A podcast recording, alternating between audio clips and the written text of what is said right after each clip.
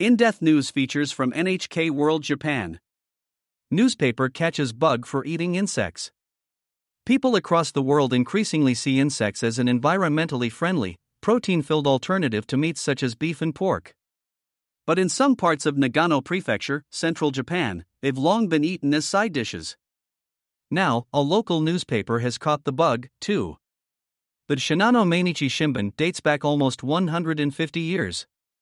The company has a seventy percent share of Nagano's newspaper market, but sales are falling. Officials have been looking for something to boost earnings, and they believe they've found one possible answer. The paper's first batch of locust chocolates hit shelves in April and sold out immediately. Team leader Kikuchi Tsuyoshi says it's all about changing perceptions.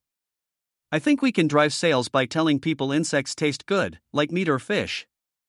The team sought the help of renowned local chef Oda Tetsuo. He has worked at world-famous restaurants in Europe and South America, and his new store in Nagano is fully booked for years to come. "The prevailing image is that eating them is creepy," he says. "When it comes to insects as food, I think it's more important to let the idea take root than to simply create novelty products." In July, the newspaper's business development team set up a space in Oda's restaurant.